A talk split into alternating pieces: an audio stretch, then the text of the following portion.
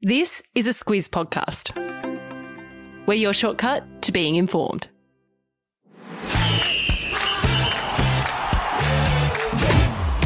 Good morning. This is Sport Today, your weekday sports news podcast that puts you ahead of the game. I'm Sam Ferris. And I'm Lucy Watkin. It's Thursday, the 17th of February. In your Sport Today, regional Victoria is set for the Commonwealth Games. Players not a fan of FIFA's World Cup plans. Ben Simmons opens up, and Mbappe leaves it late again. This is your Sport Today. We're kicking off today's show with the news about the 2026 Commonwealth Games. Uh, last week, we told you Tasmania had put its hand up to host the event. Well, now it looks like it's heading a bit further north to your neck of the woods, Luce, in Victoria. Well, why wouldn't it be, Sam? We are the sporting capital of the country here in Australia. here Yesterday, Victorian Premier Dan Andrews confirmed the Vic government has an exclusive agreement with the governing body, the Commonwealth Games Federation, to host the 2026 Games. Andrews said the Games won't be held in Melbourne, but in regional Victoria, so places like Geelong, Ballarat, and Bendigo. He said hosting the Com Games will be great for the state, for jobs, for investments, and for confidence. It's all part of the plan to boost the economy after the pandemic. It's not over the line yet. The exclusive agreement was signed off on Tuesday night and lasts for two months. In that time, Andrews said the government will crunch the numbers and add up the costs, but he said he was confident they would get the green light. Yeah, that's the big thing, isn't it, Luce? The costs, because hosting the Commonwealth Games isn't cheap. Yeah, it's in the range of billions of dollars. The Gold Coast held the Com Games in 2018, and a report a year after the Games finished found it cost state and local governments $1.8 billion to run. But that investment paid off because the report also said the games generated $2.5 billion. The venues that were built and upgraded had plenty of use in the 12 months after the games, and participation in sport also increased. That's what Andrews says he's confident can happen in regional Vic. The Com Games will likely be staged around March 2026, but don't worry, footy fans, it's unlikely to clash with the start of the AFL season. we can't have that, can we, Luce? so, Andrews said there'll also be a music and arts festival on at the same time as the game, so it'll all be happening. Luce, if it's okay with you, I'm coming to stay on your couch for the Com Games. Uh, today's trivia question brought to you by Sportsmate Mobile. Name the five Australian cities to have hosted a Commonwealth Games. Give us a clue, Luce. Think capital cities. That's a pretty good shout, I reckon. Uh, find out the answer at the end of the show.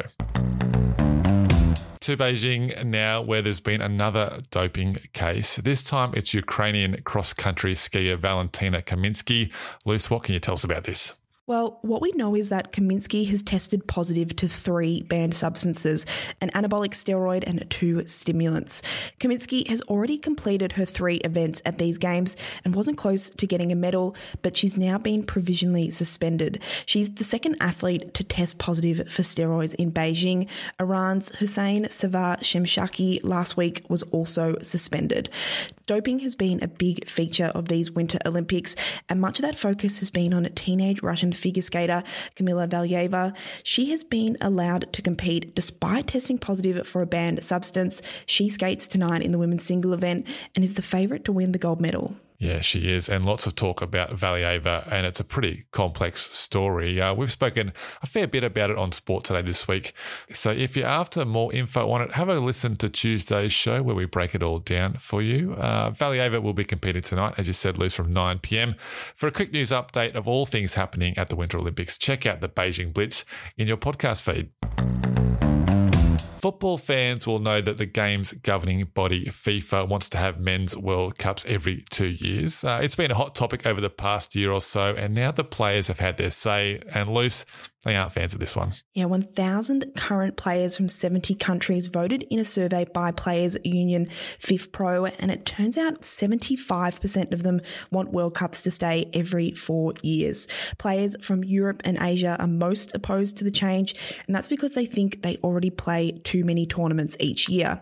The results are a blow to FIFA President Gianni Infantino. He wants World Cups every two years to improve the international game and raise more revenue. He says more games means more money, which FIFA can then use to help smaller countries with financial aid. Yeah, this was supposed to go to a vote in March, just next month, but Infantino pushed that back last year when the plan received very little support from the big football federations. Let's go to some basketball news now because Aussie Ben Simmons has spoken for the first time since he was traded to the Brooklyn Nets. Uh, he spoke about his relationship with the Philadelphia 76ers, his old team, his mental health, and when he expects to return. Luce, break it down for us. So, Simmons was traded to the Nets last week in a big move that saw former MVP James Harden go to the 76ers. This is all because Simmons wanted to be traded after he was criticised by his coach and teammates after last year's playoffs for not shooting.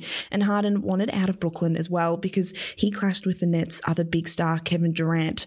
Simmons hasn't played a game this season because of mental health issues, and he said there were some dark times. But he was smiling yesterday and said he was close to a return with his new teammates, one of them being fellow Aussie Patty Mills. Yeah, we don't know exactly when he'll be back, but he says he hopes to be available for when the Nets travel to Philly on March the 11th. Uh, that game should be on ESPN, but we'll let you know closer to the day. The European Champions League returned for the round of 16 yesterday, and that means early starts for football fans like you and I, Luce. Uh, the big game was PSG against Real Madrid. Luce, the guy who scored the winner, might have done it against his future team. You would be talking about French striker Kylian Mbappe there. He scored an incredible goal in the 94th minute to win the game for PSG 1 at 0. He's making a bit of a habit of this. It's the second time he scored a winner in injury time this week. He did it against Rennes in the French league on Saturday. Mbappe is one of the best players in the world and is off contract at the end of the season. Real Madrid actually tried to buy him for about $200 million last year, but PSG turned that down, which means Madrid won't have to pay a transfer fee if Mbappe decides to leave at the end of the season. Just a lazy 200 million. uh, keep an eye out on this one. Uh, Real Madrid hasn't been eliminated yet because both teams get to host a game in the knockout phase, and it comes down to which side has the better aggregate score. The return leg is on March the 10th. I've popped a link in the episode notes to Mbappe's goal if you want to have a look. We're going to the Gold Coast for this story because a group of soccer players claim they've been kicked out of their club for not drinking enough at the club's bar. Luce, fill us up. I mean, fill us in. so, the story here goes a group of teenagers claim they were asked to leave the Southport Warriors Soccer Club because they weren't spending enough money at the club's bar after games. One of the boys said he thought it was a joke and turned up the following week to preseason training, but was turned away. But the club's president has literally called BS on the boys' claims he said it's a non profit club and all he asks is for players to spend a little money at the club to help cover costs. He said all other teams spent a little at the club and the boys could have bought a soft drink or food, but said they weren't interested. It doesn't sound like the boys will be without a club for long. They've already had offers from two rival clubs to come play this season. Yeah. Uh, what was your go to meal after footy? Well, I like to be good and have a protein smoothie, but then there's usually a pub meal after that too. I'm with you, Luce Chicken snitty solves all kinds of injuries. All right, time for Catch This, the stuff that's caught our eye, what's coming up, and Luce bit of AFLW action tonight. Yeah, who doesn't love a Thursday night footy? It's going to be on the Gold Coast tonight. It's the Q Clash, so both the Queensland teams coming up against each other.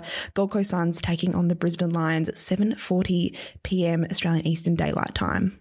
Yeah, catch that one on Fox Footy. Uh, as for today's trivia question, brought to you by Sportsmate Mobile, name the five Australian cities that have hosted a Commonwealth Games. Luce, who were they? Sydney, Melbourne, Perth, Brisbane, and Gold Coast. The Fantastic Five. Regional Vic looking to becoming the, I guess, the sixth host, city yeah. host of the games. Yeah. Uh, all right. That's it for us today. Thanks so much for tuning in as always. Luce, you and I'll be back tomorrow, and we'll catch you then.